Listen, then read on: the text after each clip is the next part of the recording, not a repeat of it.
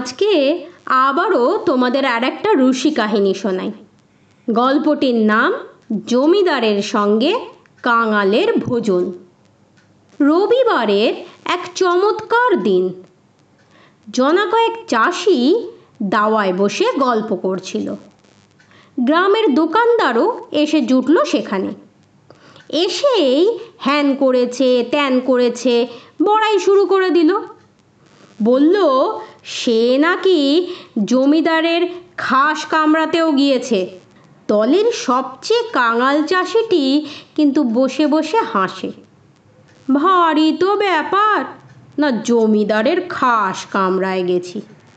আমি ইচ্ছে করলে জমিদার বাবুর সঙ্গে এক আসনে খেয়েও আসতে পারি। কি? জমিদার বাবুর সঙ্গে ভোজন? সারা জীবনেও পারবে না হ্যাঁ পয়সাওয়ালাটা বলল চিৎকার করে। বলছি, খেয়ে দেখিয়ে দেব। কিছুতেই পারবে না। তর্ক লেগে গেল ওদের। শেষকালে কাঙাল বলল আচ্ছা এক হাত বাজি হয়ে যাক। যদি জমিদার বাবুর সঙ্গে বসে খেতে পারি, তবে তোমার কালো ঘোড়াটা, বাদামি ঘোড়াটা, দুই আমার। আর যদি না পারি, তবে তিন বছর বিনা পয়সায় তোমার কাছে খাটব। দোকানদার তো ভারী খুশি। ঠিক আছে, আমার কালো ঘোড়াটা, বাদামি ঘোড়াটা বাজি। তার সঙ্গে একটা বাছুরও ফাউ রইল। এই, তোমরা সব সাক্ষী। সাক্ষীদের সামনে হাতে হাতে চাপড় মেরে বাজি ধরা হলো। তারপর কাঙাল গেল জমিদার বাবুর কাছে।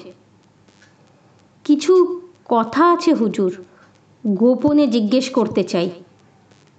এই একটা তাল, সোনার তাল, ধরুন এই আমার টুপির মতো, কত দাম হবে? জমিদার বাবুর মুখে আর রা নেই। হাততালি দিয়ে ডেকে বলল ও হে কে আছো হে? আমাদের জন্য কিছু মদ পাঠিয়ে দাও শিগগির। খাবার টাবারও সব দিয়ে যাও। বসো বসো, লজ্জা করো না। খাও, দাও, যা মন চায় নাও।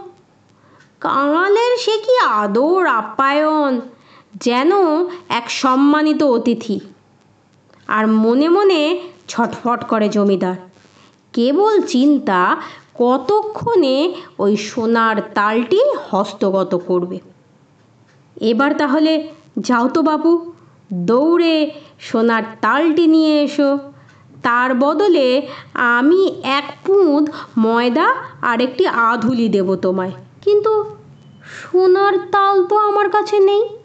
আমি কেবল জিজ্ঞাসা করেছিলাম, আমার টুপির মতো একতাল সোনার দাম কত হবে? জমিদার বাবু তো রেগে একেবারে কাঁই। বেরিয়ে যা হতবাগা। হাঁদা কোথাকার? বারে হাঁদা কোথায়?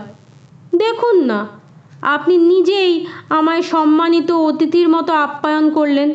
তাতে আবার ওই খাওয়ার জন্যই দোকানদারও আমায় দুটো ঘোড়া আর একটা বাছুর দেবে।